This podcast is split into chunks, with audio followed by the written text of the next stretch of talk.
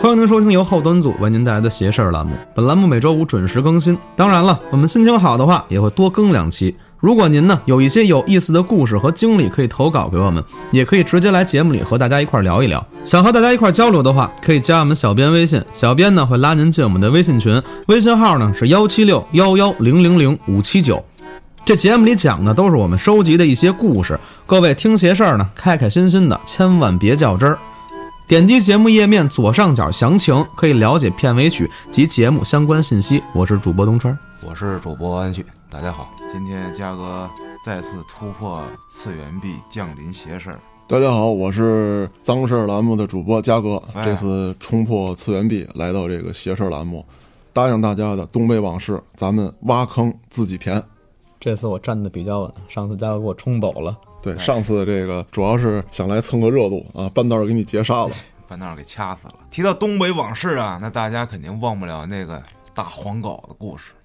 啊，对，这个呢，我长这么大啊，有两个梦魇，嗯，一个是丁小姐，丁小姐，一个是大屁股狗。大屁股狗，那上次说了这个跟大屁股狗的这个第一次亲密接触，嗯啊、怎么讲呢？就是当时只是一个这个离着远看了一看，嗯，这次呢是真的跟他有了一些接 触，等于是那事儿出完了之后，然后找四大爷，然后找哎四大爷的小伙伴们，对五大爷、六大 爷，四大爷带着一帮老年古惑仔就替我报仇去了、哎啊！对村里的老古惑们，呃，聊这个故事呢，必须得说四大爷。嗯，咱们在讲四大爷之前呢，就是呃，得对这个人啊以及这个背景有一定了解。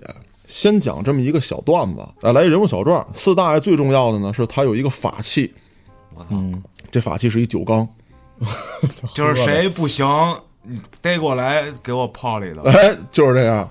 这个酒缸啊是这么一个来历，据说呢是四大爷也不知道从谁那儿啊哪个神棍那儿得了这么一个方子，说能治他的一个病。他呢，你看我叫他四大爷，村里人结婚又早，但是他们家的几个孩子都比我小。啊，他是喝了这个酒之后，才陆陆续续的有了子嗣我操，啊。当然是不是跟这有关系，咱不好说啊，不能下定论啊。但是时间节点，哎，正好构成这件事儿。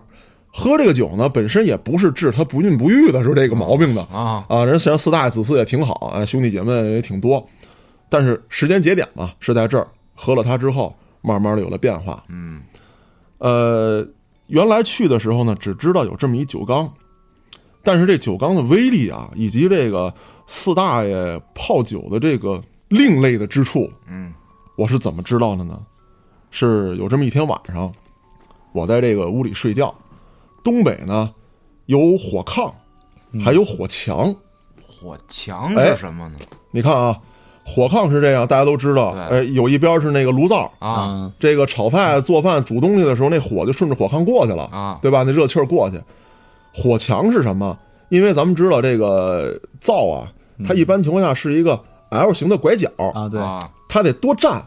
你能多站一边，有一边不就能多热一块儿吗？啊等于说，其中一边是那个火炕，L 角的另外一边是那个火墙，啊！摸着那面墙，哎，它就也热啊了。热乎乎。哦，呃，一般情况下呢，就是大家睡这个火炕，嗯我呢，当时等于是串亲戚去的嘛，我呢是睡着挨火墙这屋，火墙是另外一个屋的。火墙这屋呢，有一面外墙，三面内墙，三面内墙呢有一面就是火墙这面。我睡的地方呢是有一边冲着火墙，另外一边呢是一个内墙，这是一个具体的这么一个位置。大家想象一下，空间想象一个四方块，嗯，我的床也把一个角，啊，啊，其中有一面是火墙，哎，大家知道就完了。嗯，我头冲的这个地方啊，是那个内墙，啊啊火墙之外的一个内墙。晚上睡觉啊，我就听见这个挠墙的声音，我操！东北那土墙啊哦，挠墙，咯吱咯吱咯吱。我说闹耗子了，啊不能啊！我就趴墙里听，这声就在墙里头，我墙底头，就在墙里头。 四大爷里埋过人， 对你要是搁过去那个是吧？砌墙里头那。气儿气墙里头了，我就得找啊，给我烦的呀！我说有耗子，我当时想啊，我砸两下墙啊，耗子不胆儿小吗？嗯，他听见声就跑了，农村有耗子很正常，嗯，你挠你的，别打扰我睡觉就行。啊他们那会儿冬天，是，嗯，但是咱不知道啊，咱不知道这个东北这习性啊，或者什么之类的。你作为一个城里孩子到那儿去了，你的直观感觉是在这儿，对吧？嗯，我就凿这墙，还有声儿，不怕人，对我就烦了，我就摸了一手电筒，我就照，我发现墙上啊有一个小洞，有正文开始了，好，我就趴耳朵听，贴到小洞这儿啊，声音更大。我去，我当时呢就做了一个非常大胆的决定，我给它抠开，夜里刨墙夜里刨墙，我必须给它抠开，我看里头是什么。我呢又找了一个大改锥啊，就特大个儿那大改锥，土墙啊，说硬是硬，但是它毕竟不是砖。我呢也没挪这床，我就找了一个单子接点土。这个土墙呢，它不会落灰，它是这个板结的一块儿一块儿的嘛，啊因为它是拿那个黄泥啊，还有一些这个细啊，对，这这个草磕子啊、麻刀啊什么之类的砌起来的。嗯我就捅那个，先开始不好捅。当我把改锥伸到一定深度的时候，我发现这个回馈力不一样了，也就是说里头特好捅，里头是松的，松的扑叽我就吐进去了，我操，我就往外拔这改锥。当时我拔这改锥的时候，改锥上有东西，嗯，啥东西？不知道黏糊糊的，我操，我操，什么色儿啊？颜色分辨不清楚，因为我拿手电照啊，这个颜色你说它是蜡黄色也行，说是焦黄色也差点儿浅一些，啊反正黏糊糊的一堆东西。我有我当时呢犹豫了一下，我说要不要继续？一般一般作死的电影套路就肯定是继续下去对哎、对，然后我就是那个作死的那个主角，啊，我听了一下，还有声儿，我就愤怒了，生多气捅了你，眼两下，噗噗噗，我就开始连捅带搅哎和，呀拿那改锥跟里头炫，咔咔就就抢那个墙，哦啊然后它不是大了吗？我就拿那个手电往里照，里面啊照不太清楚。嗯，我不知道大家有没有就是说给别人掏耳朵的时候这个 这个经验，就是你照不清楚，哦对对对但里面影影绰绰的你能看到一些东西，哦就是我判定它应该不是土墙的成分。不太一样，颜色啊呀、还有什么不太一样？哦但是这个眼儿当时捅的有多大啊？呃，大拇哥这么粗，那没多大，也没多大，你手电光呢微微能照进去，你还是看不见里头，嗯，它总有那个阴影挡着。这个时候是没有挠墙的声儿了吧？还有还有呢，一直有哇，不见减小。还还越来越大，呃，你当然你要趴那儿听，肯定比你那个要站那儿听要大一点嘛，因为它眼儿大了，可能扩出那声儿更多了。啊后来呢，我就干脆我就使劲啊，因为你那个改锥已经能伸进去了，嗯我就别这个墙，我说想把这土块别下来，我先就是怎么讲呢，先拉缝儿。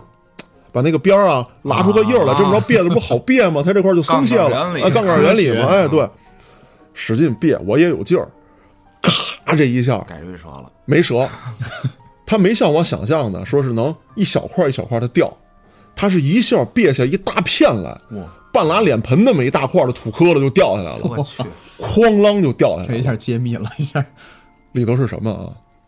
密密麻麻，看不见土墙，里头被我别下来那一块全是土鳖啊！土鳖，大家可以上网查一下，这不是骂人是的不是话那，大嗯虫子呀？，对，带壳的那种一一堆壮那大虫子，哎哎呦呦我，去，哎呦，身上有甲壳，呃一圈一圈的大土鳖哎。呦我去，我在北京啊住过平房，咱北京这边也有土鳖，呃，北京这边土鳖有多大呢？就是大概能有个这个大拇手指肚这么大嗯啊，小一点呢，大拇指甲盖这么大。嗯，东北我跟你说真牛逼，那大土鳖，呃，比鸡蛋可能小点儿，我跟你 说，我操，真有那大个儿的。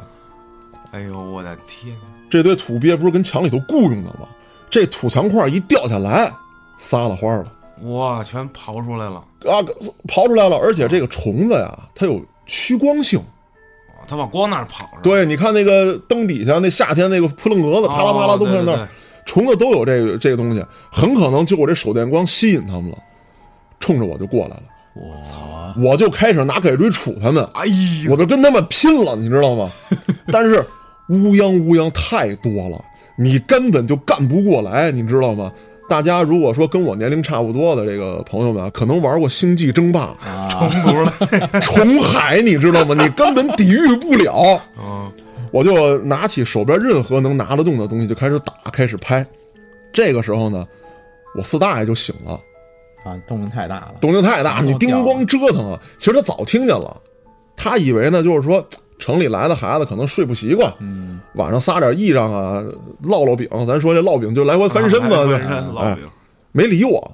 动静这么大，哐啷土筷子又掉下来，我就跟着又拍又打的，这肯定得过来看看啊！嗯，一开灯，看见这场面了，当时啊，就是我身上都已经开始爬这土鳖了。哇，我而且你知道那土鳖多牛逼啊！咱一般情况下就是以我那个巴掌劲儿，别看那会儿是个十来岁的孩子，你拍死一甲壳虫没问题。嗯，嗯，那个大土鳖，我叭使劲跟身上抽，土鳖没事儿拍不死。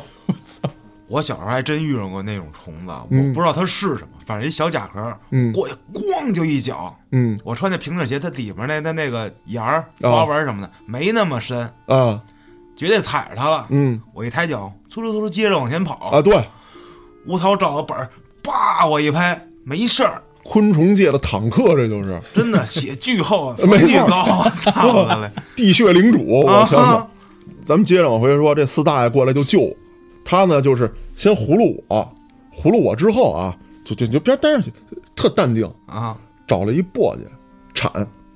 啊！铲完之后呢，那些虫子就开始爬，爬的差不多了，连拍带打，再往那个屋外头嚷，就差不多了，啊还剩下几只。这时候四大爷干了个什么事儿啊？他扒拉这点儿土鳖，扒拉扒拉，拢吧拢吧，找了一个这个就是就刚才扫那簸箕，嗯就拢到那簸箕里头，找一布给盖上了，铁皮簸箕啊就自己窝的那种，啊，半簸箕土鳖，不，挑个儿大的，干嘛了知道吗？质量好的哎，质量好的，到那个院儿里，屋檐下头就是他那酒缸，啊！我操，不会哐，活着就给周进去了，啊，这个特别牛逼。嗯那好，酒缸现身了，咱们就顺着酒缸接着往下讲。这酒缸啊，要搁我当时的脑洞啊，我觉得它是一黑洞，无限 的，跟济公那酒壶似的对，就哈就给你吸进去。啊！这酒缸呢，上面有一个这个盖帘儿，嗯就没事儿盖着，怕落点脏东西什么之类的。呃，有这么只野猫，就老往这个这个酒缸的缸沿上趴，啊，就跟照镜子似的，照自己跟这里头好奇嗯好奇呀，啊猫嘛，好奇嘛。说一下这酒缸大概什么样啊？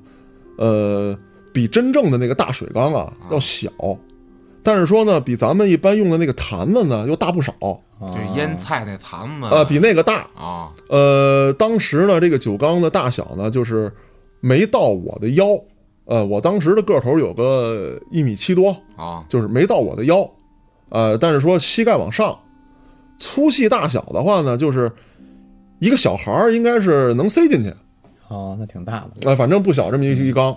这猫啊，没事跟就跟这儿照镜子，嗯它特神，它把这上面这盖帘扒拉掉，就趴酒缸上照，照自己，哎、也不喝，哦它肯定那酒有味儿嘛，嗯，它也不喝。四大爷是什么呢？它有一个这么一个比较厚的那个塑料布，嗯他为了酒精的挥发什么的，他就是塑料布，然后是那个盖帘儿，然后有的时候压块砖，有的时候不压，嗯，就你这味儿别往外散，他也没绷得那么紧啊，因为他喝的挺快的，他经常往里续啊。那缸呢，很可能就是多半缸啊，都是他那些原料，啊上头浮头有酒，就这么大概一个情况啊，对。 就嗯是这虫子，然后呢，有一回，这四大爷啊，就给这缸边上割了块肉，老猫又来了。老猫这回啊没往上窜，它看见这肉啊，它想吃，它又不敢去。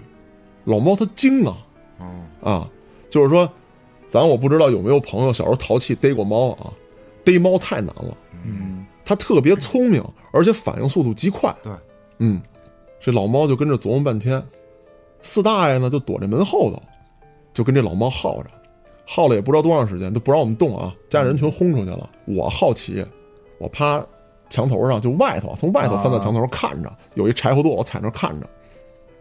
这老猫上去了，上去之后啊，也没动这肉，左右看。就在老猫叼起这块肉要走的时候，四大爷拿一杆子给当就给老猫捅到酒缸里了。嚯，回手啊，回手就咵，那盖帘就给老猫盖里头了。特别神的是，我根本没见着这只猫挣扎。直接喝呛两口酒就就就啫喱了去了就对，没见着他挣扎。啊，哎，后来我就对这事儿特恐怖嘛，嗯，就是村里人说啊，四大爷家这院子，只要来了这个外来活物，不认识的，一律进酒缸。什么嗯小孩儿啊，小女孩儿、小男孩那儿，不那没，你泡童男童女那犯法了，那太恶毒了，那没有啊。四大就喝这酒，呃，他每天是一什么状态啊？早清的时候啊，我们都没起床呢。嗯，东北这个农活特别少，因为它地好，你撒什么都长。嗯，黑啊土地，黑土地嘛，对对对你就除了说往里扔点人民币，可能被人捡走了，长不 出来。那他妈只要是植物扔里就长。嗯，他每天早上起特早，也没什么农活，就坐这炕头上啊，卷这个那我以为没有没有卷烟，哦，你看那个啊哎，大大炮烟，哎，有这么一小铁盒，捻这大炮。四大娘呢，一早上起来就扒拉锅做饭嘛，嗯，哎，做好了，喝口稀的，吃两口饼，拿小铁盒把烟装好，拿那漏斗搁他那个有一个军挎那酒壶，嗯啊，其实是水壶啊，啊，他就装酒了，吨吨吨吨吨倒这么一水壶酒，背上出门了。你也不知道干嘛去，遛弯去了，可能找那帮老酒鬼又喝又喝去了，啊或者说村里有几个爱钓鱼的，跟河边呢，他可能拎着酒壶就找人去了，嗯有时候钓上来两条就跟湖边就吃了，到天擦黑儿，晃晃悠悠回来。早清出门的时候啊，精精神神，蓝裤子、绿褂子，就是那个部队那种绿褂子，嗯村里人都爱穿那个，精神嘛，嗯，呃，也表现出我们家可能有当兵的，就比较荷横，兰板儿绿，板儿绿，哎对一身儿精精神神小小黄的那种八角帽，啊，也原来可能是部队的某一种款式了，戴着，就是怎么这感觉呢？就是说跟赵四儿戴那帽子差不多，但是我四大爷比赵四儿精神多就是了。绿绿帽子，谁都能戴，戴上范儿不一样啊， 对，对，就这感觉，早上想出去精精神神，晚上你就眼瞅着你就坐这个院门口，你就等着四大爷回来啊。嗯一一百米、两百米之外，哎，看见四大爷了，你就等他走吧。两百米、一百米的距离走到家，有时候几分钟、十几分钟，有时候半个小时走不回来，为什么呢？啊，晃悠，一路摔，走道冰梆摔着跟头就回来，四大娘也不搭理他，啊，反正就是你饭做好了，在你吃完之前，四大爷肯定进屋了，爬了两口，泡脚睡觉，第二天又往复，又来这一趟，小段讲完了，介绍这个四大爷跟他的酒缸，嗯，后面正文这故事该开始了，刚开始，哎，刚开始已经快结束前了，面是四大爷的人物小传儿，人物小传，铺垫一下，哎，讲讲，有这么一回，村里一孩子丢了。但是我事先声明啊，没让四大爷逮了泡酒缸 里啊，没有啊我，这是我的第一反应，没有。去酒缸找找，呃，这村外头啊是一望无际的这个，就也不是说高粱还是麦田了，反正庄稼地庄稼地啊，庄稼嗯地，庄稼地外面就是你能种的大概这么一片，你不能种的可能就是林子了，就荒郊野外了啊，树树啊啊草啊啊，对对对，反正荒草也特高，树也挺大的，就是这么一个大环境。孩子丢了，到晚上一般村里不找孩子，不擦黑儿不找孩子，嗯孩子都野去。但是说呢，这帮孩子到点儿一定得来吃饭，你这个绝对跑不了，错不了。他哪怕说跟家里头抓一馒头，他又跑了，他一定得回来这一趟。啊，这就是到点儿了。村里喊没有，问几个小伙伴儿也不知道，说今天都夏天嘛，到野地里玩嗯去了，逮这个逮那个的都玩回来了，谁也没见着他，就知道去野地了。村里人找吧。我当时呢，呃，我记得我是十五还是十六来了，农村不讲虚岁嘛，嗯，你虚岁等于说就十七八了，往大了算往大了算，等于说我算大人，啊，晚上就得跟着这个一块儿找孩子去。块儿也大，那块儿也大，人也猛，就找孩子去了。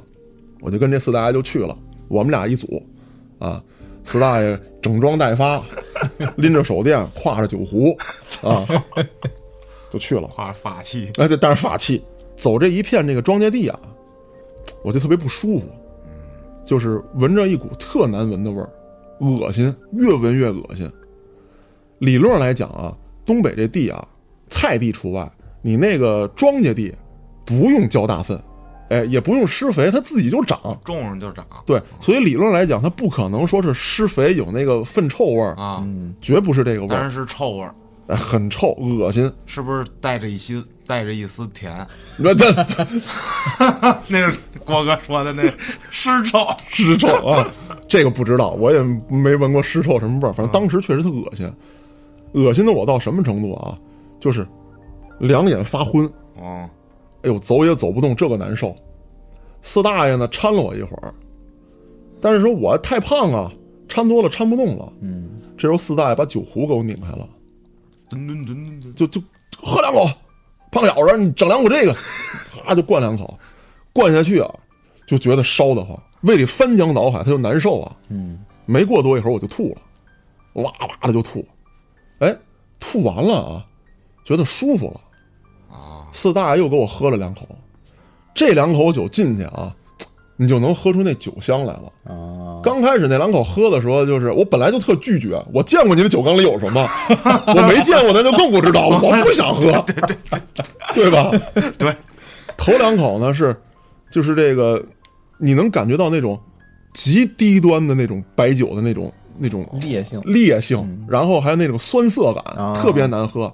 等再喝的时候就能喝出酒香了。就我吐完之后，啊，哎，精神头也慢慢好了，喝点酒呢也觉得身上脚步轻盈了。嗯，别看是夏天，在东北夏天的夜晚，特别是山里很凉的，啊，喝那两口酒呢，就有点热乎气儿，人也轻巧了嘛。常喝酒的朋友都知道，喝两口人会变得轻巧，还想喝，四大爷不给了。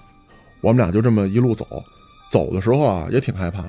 我原来也没经验，当你跟这个非常茂密的这个东西当中穿行的时候，无论是灌木丛啊，还是说这个庄稼地，咱俩肩并肩的走，走着走着，可能就看不到你了，哎呦我去，很有可能。啊，不得拉着手，啊拉着手没不至于。你要说这个一男一女，可能啊，咱们钻个高粱地呀、啊是吧？啊就拉着手啥拉的。着更吓人，拉着拉着就剩一只手了，我跟四大爷一前一后，啊，但是走着走着，我们俩就迷路了。不是迷路了，就我迷路了，其实找不 着了啊对我丢了，就是。这个时候呢，我很冷静啊，我当时急中生智，就是喊，可以听到对方的声音。嗯，苏大爷，八大桥啊，都搁这儿呢，你搁哪儿呢？你废话，你哪知道哪儿呢？ 嗯，啊我当时特聪明，我想一办法，我个儿高，嗯，我蹦起来招招手，我说苏大爷啊，我跳起来招招手，你跳起来瞅我一眼。啊，后来我一个是高估自己了，另外一个是我低估这个东北的这个庄稼地了啊。 那大庄稼那老高，你跳起来之后，你你你都你连那麦尖儿你都摸不着，你知道吗？连那穗儿你都摸不着，太高了。后来我又想了一办法，我说我不是胖吗？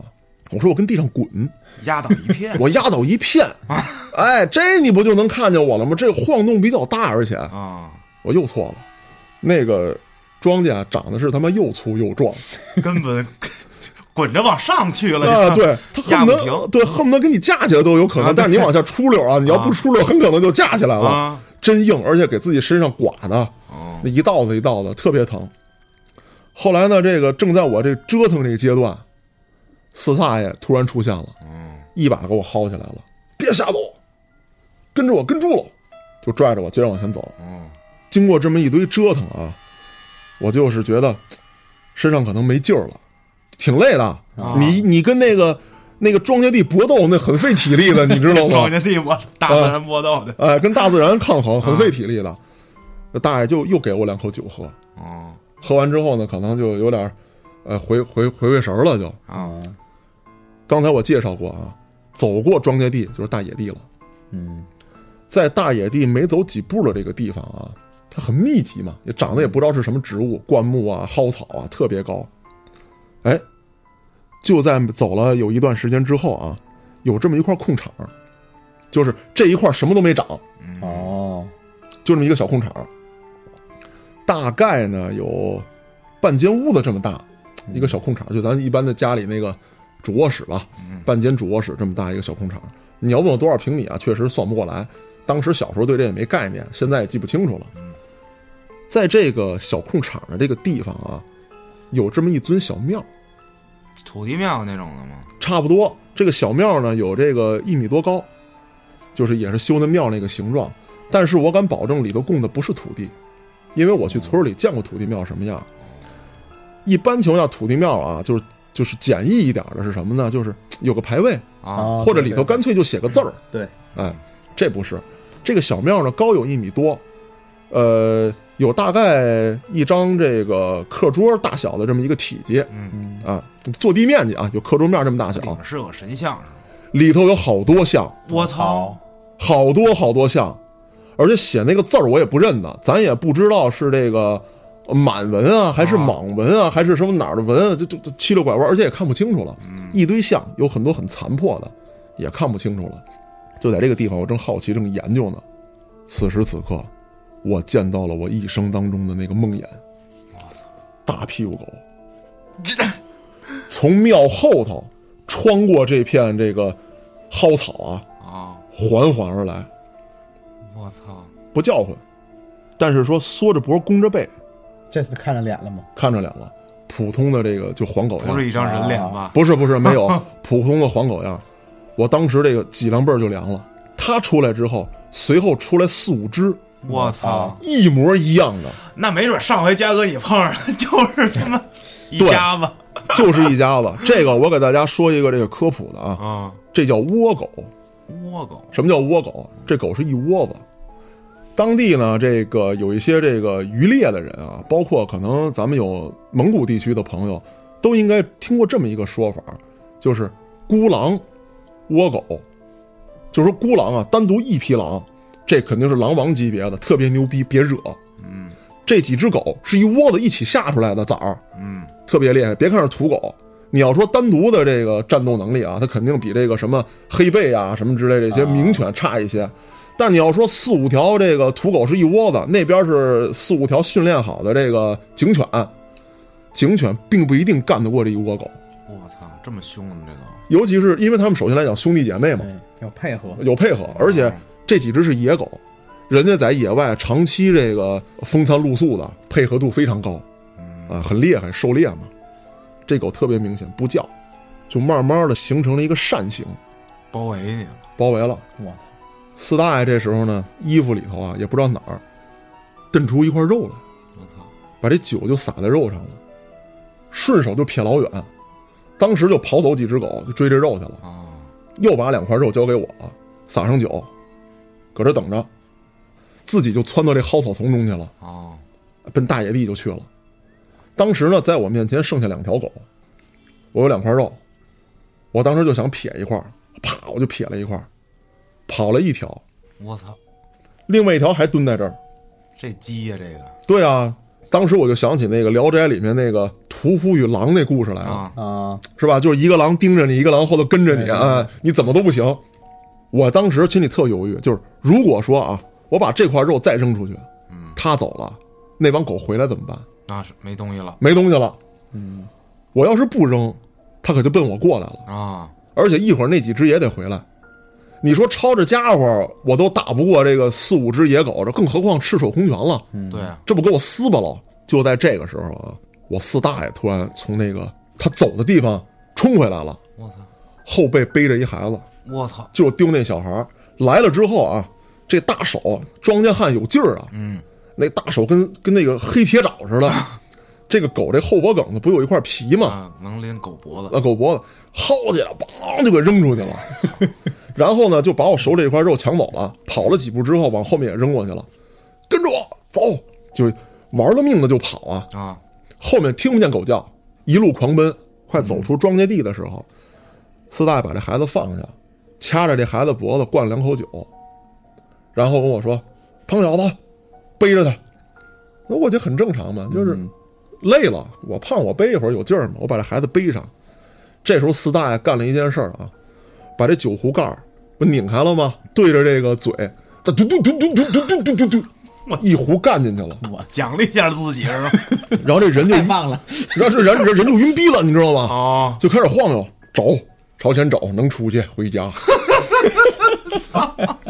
我就背着孩子，嗯，扶着这个四大爷就回去了。啊，回去之后啊，到村里了，知道孩子回来就大喇叭广播嘛。那村里老娘们儿早在村口等着了，嗯大喇叭广播，当时也没有什么通讯工具，就是传的远嘛，就告诉孩子找着了，然后就问。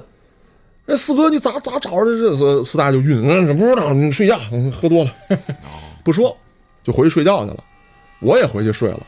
第二天，人家肯定还得问对，尤其是人家丢孩子那家，人得问问说谢谢你吧，最起搁哪码儿找的呀？啊，搁哪搁哪儿找的？啊，孙大爷说不知道啊，啥啥事儿不知道啊，我喝多了，昨儿忘了，我操！不知道人家这那就是瞒什么事儿？啊哎对。后来那帮老娘们儿呢就问我嘛，啊，这个事儿啊，我跟你讲，这个你要被东北老娘们儿盯上，你想跑那是不可 能的，你知道吗？碰巧的，碰巧了，来过来，就吃饺子啊，对哟，你你跟我说咋回事儿？嗯，然后我四大娘就一直给我使眼色，我说我说我我我大爷进去没走几步就喝多了，然后就跟这个庄稼地一块儿就把这孩子找着了，就在里头就睡着了，也不知道是跑一跑磕晕了还是磕到哪儿，反正睡着了。说那个搁庄稼地啥地方啊？我说我也不知道啊，我说我来这儿串亲戚，暑假到这儿玩会儿了，你说那地儿我也不知道啊。嗯，啊，一直使眼色，反正这事儿就糊弄过去了。哎，这就是我跟大屁股狗的这么一次奇遇，这也是讲了一下这个东北往事首屈一指的人物，我四大爷。那后来四大爷没解释这件事。解释一下儿，四大爷从来没说过，但是呢，这个对于四大爷这酒啊，他从来不让别人碰，也不给别人喝。就是说，你比如说，东北人都热情嘛，你家里有什么东西，从来没说藏着掖着的，说你要喜欢，你说村里能有啥特金贵的？嗯，你家有的，我家也有，吃你一口，喝你一口，没人算计。但是唯独这缸酒，谁也不许碰。你来家里了啊！当时东北有有两种酒，一个叫北大荒，一个叫北大仓。啊，啊，这两种酒度数比较高，也是粮食酿的，不贵，都存着这个，谁来就把这拿出来喝。有的时候呢，就是反正我去那年啊，呃，就是从北京给背两瓶好酒，家给人拿过去了，一直存着。有的时候就是来人了，就把这酒拿出来，哎，倒点儿喝点儿。那现在那个大酒缸还在吗？呃，很多年没回去了。呃，有时候就是过年过节啊，就是打个电话问问四大爷，呃，据说是还在喝这个，还喝还呢在喝这个酒啊，而且在我走后啊，就是这件事情之后，开学我走后，冬天的时候，四大爷还因为酒的事儿啊，跟一个神棍干起来了神棍啊！啊，并且把神棍成功的送到派出所去了。啊当然这个事儿啊，今天还留一扣吧，啊！预知后事如何，继续关注邪事儿。哎呦，牛逼！行，那对于刚才讲的这四代救孩子这个吧，我觉得会不会是这样？啊就当时赶上这地儿也邪性，你说碰上一小庙嗯，啊，里头好多神像，这本来就对，是吧，蒙上一个神秘的色彩，对，又出了一堆狗。那怎么这四代在那一刻啥也没说，直接窜林子里去了呢？啊，嘉哥，你那么想，你跟这堆狗放一块儿，给你两块肉，嗯，对吧？没一会儿出来背一孩子，他怎么知道孩子就在那块儿？这个始终没揭秘。对吧？嗯，而且回来之后，四大爷噔噔噔噔噔，为什么要把自己磕多了？那就是不想说，对我找一个借口我不说，要不然肯定问你怎么找来的，对，对，是不是？那孩子最后也不知道自己在哪儿他睡了吗？不，孩子什么都不知道，孩子就说玩着玩着呀，天晚了，然后自己走迷路了，并且他也有跟我一样的感觉，就是在这片地里恶心、啊哦，我操，难受、哦，眩晕。有可能这么着，我我这么猜想的啊，嗯，就嗯莫名的往里走啊对就跟中了邪似的，结果就有可能咕噔扔在那儿了。对，孩子岁数也小，最后体力不支了，或者说实在是上头了，就栽倒在那个野地里了。这个说不明白了，确实是，而且很危险的在于，你想啊，四大爷虽然是以奔跑的速度，就从小庙那儿冲过去的，嗯这个小庙毕竟狗在周围嘛，嗯，所以说孩子的这个位置应该离小庙不远。虽然你是奔跑着过去的，但是时间比较短啊。这狗也能找过去。按说应该狗能发现我这操孩，子，这种狗上山里头能叼野坟，对啊呀直接狗撞头的那破棺材蹬出来那尸体就吃，我操！对，这真咬孩子，那是。那肯定的。你这么新鲜的肉就跟这儿躺着，对，啊还是没知觉。对。所以说，真的很神奇。这件事儿呢，一直到现在我也没揭秘，包括为什么喝了四大爷这神酒，是吧？我吐完之后就能舒服了，哦，对，这个都不知道。那就留留个扣子，咱们下一期的时候接着讲接着讲这个四大爷的勇斗神棍， ，OK，嘉哥聊这跟我挺对口，我就老聊一些村子里的故 事。不是听你爷给你讲的吗？那这回不是我听我，这也是听我妈那边给我讲。哦，你妈怎么讲的是？对，他四川的嘛，我不知道你们听没听过，就是结阴婚的。哇，哦人死了之后算妈字儿配一下吧。对，这郭哥应该懂啊，这而且那会儿吧，这种事儿还特别多。嗯，虽然现在其实可能也有啊，但是太少了。那会儿特别普遍。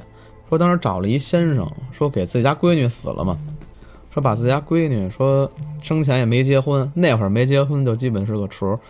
然后说这死了之后，就是让他圆满一下吧，就说想给找个男尸一块儿嫁了，就找一先生算，找了一合适的人家儿，家长跟家长之间都认识，关系还挺好的。就说找一先生算算这俩孩子的八字儿合不合。然后结果这个算命这先生啊，过去了想挣钱，他算的是俩人特别不合。但是他没说，对，但是他想他说特别合。对他想挣钱，挣得多呀，这样我操，真贱！本身他自己学这他也不是特别信这东西，然后就说这俩人行，这特别配，天生一对儿，弄就完了。弄完了合葬嘛，不到一个月，这女方这家里带人找她来了。这老太太过来就说：“哎我每天都能梦见我女儿，我女儿跟我说，这男的打她骂她，都过得特别惨。”然后这先生就说：“这都是梦，啊，这咱哪有两口子不吵架的呀？”人就给人劝回去了。这会儿这算命的心里也嘀咕，但是估计他觉着可能就是他们想姑娘了，做梦。又过了一阵儿，那家人又来了，这回来啊，这不是一人来的，带一帮人过来的，进屋就给他先生给揍了，操，先生揍贼贼懵。女儿他妈那次回来之后，天天做梦，这次梦见不是女儿诉苦了，梦见女儿掐他脖子，死在梦里头掐着他妈的脖子。后来实在是受不了了，就说怎么着也得上坟那儿看一眼吧，到底怎么回事儿啊？这先生也太不靠谱了，这一去，看这坟，这坟上头一大堆窟窿，就是跟老鼠打了洞似的，这坟上头。哎呦，有乌泱一大片，挺密集的还。他们说：“我操，这这这肯定就不对了。”这个，就找另一个人过来看了。这人就说：“那得开棺呀，得看看里边什么情况呀。白天不能，夜里开吧。夜里带这帮人去开棺去了。打开一看，俩人本来放进去的时候正常的一男一女，两边躺着嘛不。这次再开开是这女的掐着男的脖子，是这样一个姿势。然后这家人就全疯了。那算命先生就问说：“他们什么这什什么生辰呀？”就问他们八字啊。然后他们就把人说了，然后这人就说了：“说这俩人特别不合，就没有一点新儿找合的的地算方命。先生是吧？对啊，就说这俩人一点儿合的地方都没有。”然后这帮人带回去揍那男的去了。操， 这还是当地那会儿一传说，就说当时算阴婚的一传说。这为了挣钱，这也太缺德了。什么都敢胡来啊！对呀、你我操，真的遭报应嘛，挨揍了嘛。他刚挨个揍，这没方他一下子，弄什么的就可以了。对我跟嘉哥不太一样，我就喜欢讲这种小故事。我还有俩故事，今天要讲，嗯，来，再给大家带来两个小故事，其中一个也就都是那边的事儿啊。另一个故事是之前我讲过一杀猪的的故事，是我那侄子不看见杀猪的了吗？哦，是杀猪那人身上的事儿。房上有蜘蛛，那是第一季聊的。嗯对的，啊反正都是那村子的嘛，我就套的都只能套那村子的故事了。没听过，去听一下第一集邪事儿。翻翻前头的，对对对，这杀猪这人是一胖子，就跟我一样是一大胖子。啊 那会儿过年了，过年那会儿都好多人就是杀猪让他杀嘛。去完人家之后，路过看见有卖炮仗的，他就买了点炮仗，他就拿这炮仗啊，回家路上说想放放，图一吉利嘛。嗯。但是四川是山呢，我之前不是讲过吗？他从山上往山下走，这一路有好多坟圈子，就是好多孤坟，他不知道啊。他这一路啊，就点着小炮往外一扔，啪炸一下，一路一贱扔，的啪这炸一下。可能啊是真炸到哪儿了。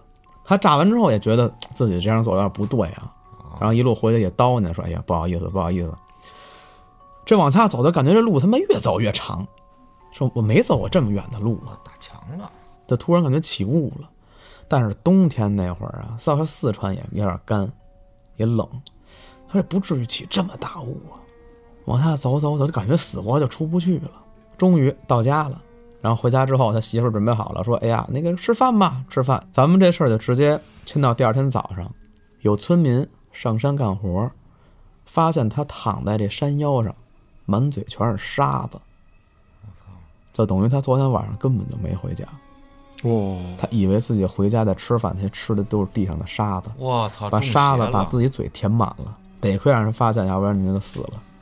咱说他放炮这块儿也是那边儿，也还是那边儿，有一小孩儿也是放炮，这几个小孩捉迷藏，当时他们好像就四五个人玩儿这游戏，有一小孩坏，他看见那个村子旁边有一小坡，那里头蹲一小孩儿，他说：“嘿，这小孩儿跟这儿呢，拿我炮炸呀啊，我吓唬他一下吧，我拿炮一点炸一下，这一炸，人没了，我操，就感觉这人啊，就砰一下消失了，我操也，没有烟，也什么都没有，就是没了。他说我操看错了，忍术可是等，可是，可是等回来，就是几个小孩在集合的时候，一个人没少，也没人知知道有人炸自己。他们玩那地儿也周围也没什么人，哦，小孩觉得挺怪的，就回家吧。咱们暗话呀，说他炸那地儿就是一坟地，给人那儿炸了，因为小孩儿的坟吧，不知道。回家之后吃饭，该吃吃的，晚上睡觉，这晚上睡觉不对劲了。他妈就说：“说这屋里这么冷啊，说也不至于啊，说这四川呀、冬天它也没那么冷啊。那会儿，说怎么屋这么冷啊，都有哈气了。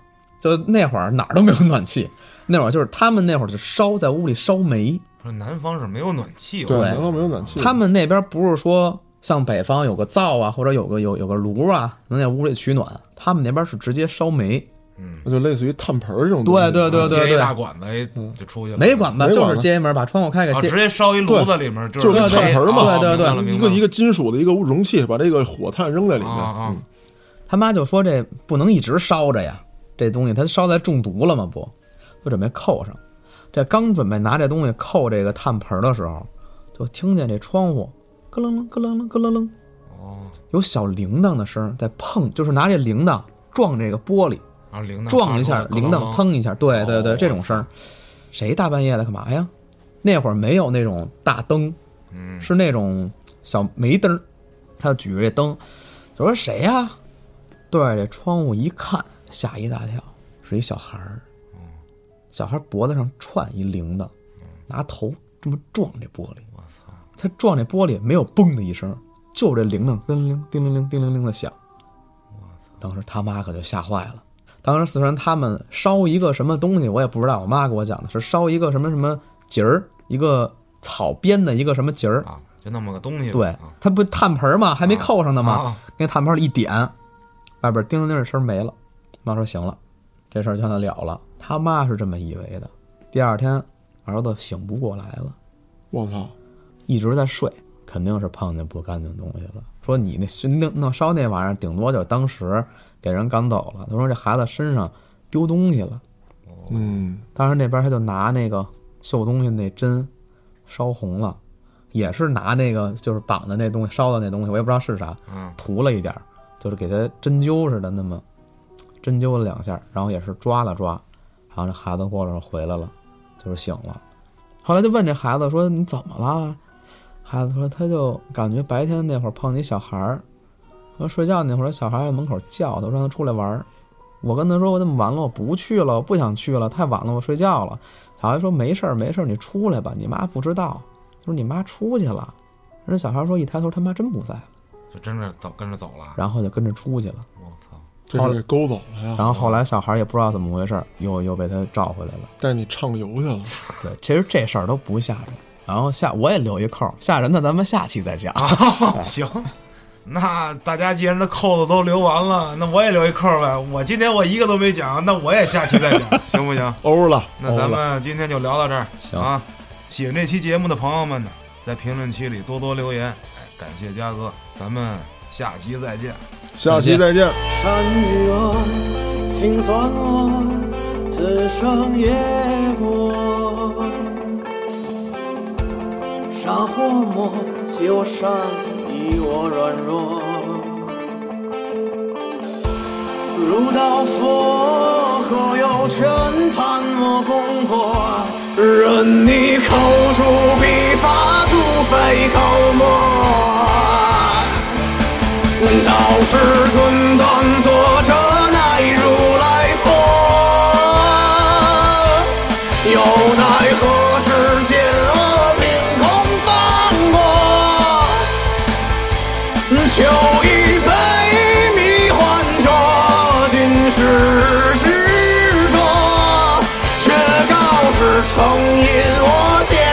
之恶。断魂曲三顾茶，美人如花。岂有能拦去路人你惩罚？羞魂我却无语，何来之句？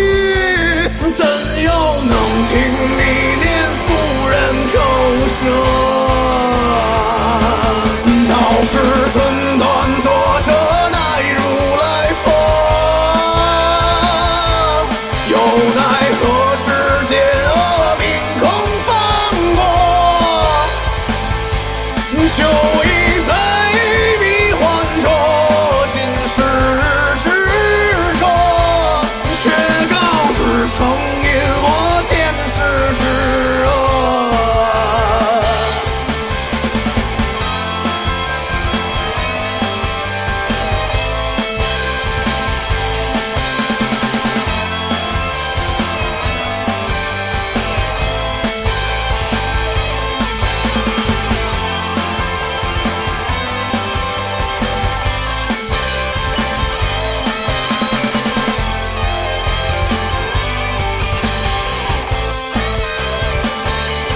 道是寸断作者乃如来佛，